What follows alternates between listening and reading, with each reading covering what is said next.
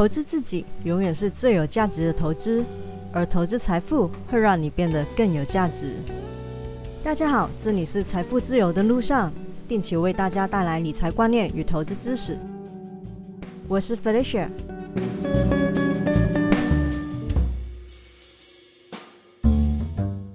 美国十年期的公债飙破一点八五。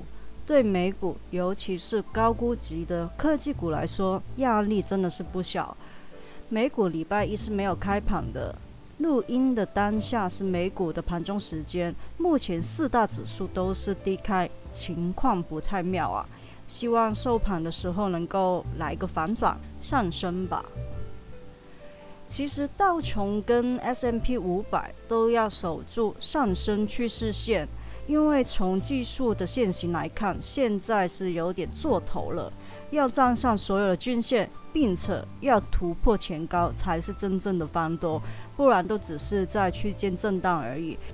但是目前盘中时间，道球是跌破了这个上升的趋势线，就看它能不能够收回来了。那只是更弱的，现在已经是空方的趋势。前低的低点不能够再跌破，不然的话卖压应该会很大。但是目前盘中时间看来是不太乐观。费棒的话仍然在区间震荡，跟之前说的一样，暂时都不能看线就认为它是多还是空。费棒的高档区间震荡已经有三个月了，万一跌破的话，就会是跌破三个月的支撑，也就是三个月的套牢盘。会跌得更凶更猛。相反，如果能够往上的突破区间的话，这区间就会是很强力的支撑，支持费棒能够继续往上发展。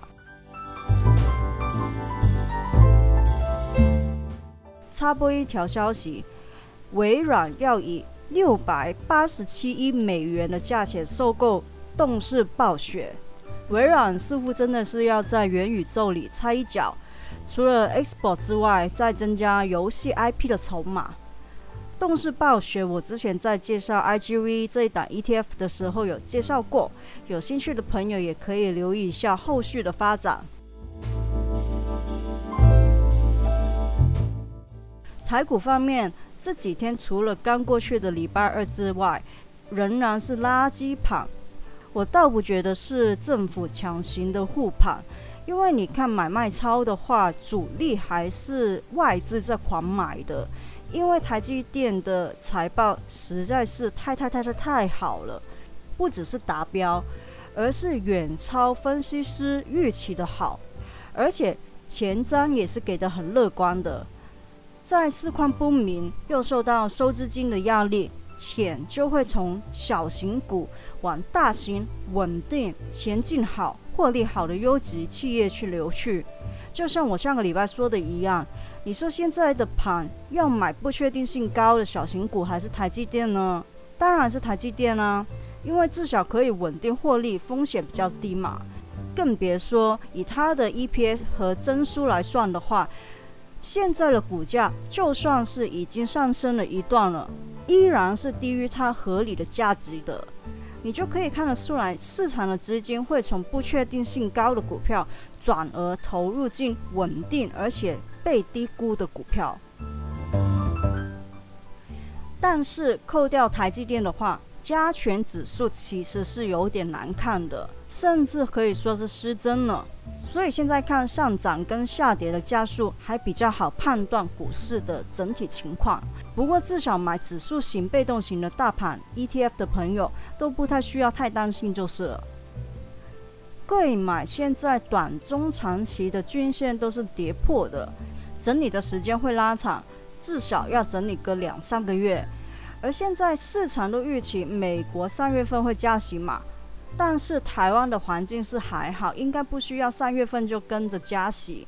那当美国开始加息，就算是现在市场预期的两码，那现在也应该已经在反应了，到时候不太会再往下杀了。而如果只是加一码的话，反而会是个利多。所以到三月份的时候，很大机会是会利空出尽，要迎来反弹的。贵买如果可以止跌回稳，整理到三月份的时候，应该就可以乘着加息的利空出尽，重新的翻多。现在已经进入了美股的财报季，像是礼拜三四就有很多大公司要公布他们的财报，像是联合健康、美国银行、P&G、艾斯摩尔。Morgan Stanley、Netflix、ISRG 等等。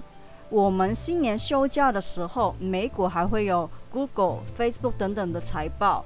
他们的财报和前瞻都会影响到股市的情况，不只是美国的，也会影响台湾的。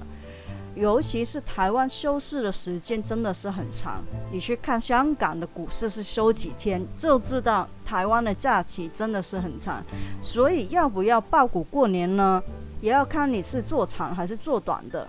做短的现在来看当然是不建议啦，做长的话就可能没差吧。先说一下，新年的那个星期我也会休假，也就是下下个礼拜会停播一次。新年之后再回来跟大家报告一下有没有特别的财报或者是资讯需要留意。加息的周期来临，我们更要做好的是控制风险，做好资金的控管，尽量把持股的风险压低，也不要把水尾拉满。我个人的话，其实之前也说过了，如果有很好的价格，我还是会投资一点点资金在有前进，但是被杀低的成长股。但是主要还是会投向蓝筹股或者是 ETF 来分散风险。讲个比较轻松的话题吧，不知道我的听众们有没有看《单身级地狱》？里面有一位参加者。宋智雅陷入了假货的争议。之前才跟大家说，我认为随着疫情的影响会慢慢变小，奢侈品也就是名牌的购买力量会慢慢的起来，所以我会看好部分的奢侈品的公司。我个人来说，觉得某一些名牌其实真的不错用的，而且也真的很耐用，但会买它就不是为了名牌，而是为了品质。所以，我真的不太买名牌。要买名牌包包的话，倒不如买他的公司的股票。但是事实上呢，就真的是很多人会把自己的价值建立在这些外来的物品。像宋智雅卖的就是这么一个白富美的人设，她有很多的 follower，当中也会有不少是想要成为他这样子，拥有很多名牌生活的很奢侈的粉丝。所以，即便我个人是不推崇名牌的，但是我也不能否认它有很高的商业价值。所以我会做的是投资，而不是买包包。分享一些关于名牌的经验吧。我大学的时候有在二手的名牌店打过工，里面其实也有一些一手的名牌，也就是香港说的水否。就是从外国带回来的那一种比本地便宜或者是本地没有的款式的名牌，但是是正品来的哦。不过大部分的卖的东西还是会是客人来寄卖的二手名牌包包。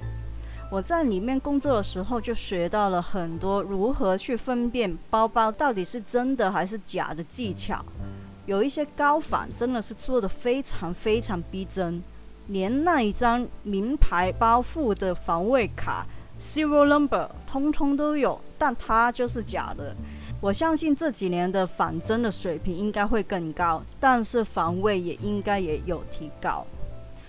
不过重点是，女孩们，如果你们想要买名牌包的话，而且想要保值的话，你只有两个品牌可以选择：Hermes 爱马仕，或者是 Chanel。香奈儿，Hermes 的话，只要你保养得好，还有很大的机会是会升级的。因为它的包包真的不是你有钱就能买，而是你要买了很多饰品，累积了一定的购买的金额之后，它才会让你买包包。那 Chanel 的话，不一定是会升级，但至少保养得好的话，二手的价格不会掉得太厉害，算是蛮保值的。那其他的品牌呢？就算是一线的，你没有使用，只要是二次卖出去，基本上就是会掉价。无论是 BV、巴黎世家、DO、YSL、miu miu 之类的，呃，还有什么？呃，像 Gucci、LV 等等的，其实全部都会掉价。尤其是 Gucci 跟 LV，直接就掉价到跟 Coach 是差不多的程度。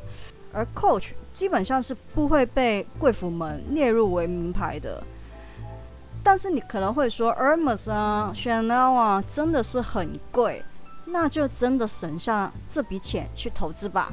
投资能够钱滚钱，等待你把小钱滚成大钱之后，买名牌也不会有任何的压力，之后再去买吧。当然，这纯粹是我个人的看法，就算是不同意也没有什么问题的。只是可能那时候看名牌包包真的是看多了，所以我对它的欲望真的是几乎没有。今天的分享就到这里，希望大家喜欢。喜欢的话，请订阅我的节目，分享给你的朋友、亲人听听看。我是 Felicia，下次见哦，拜拜。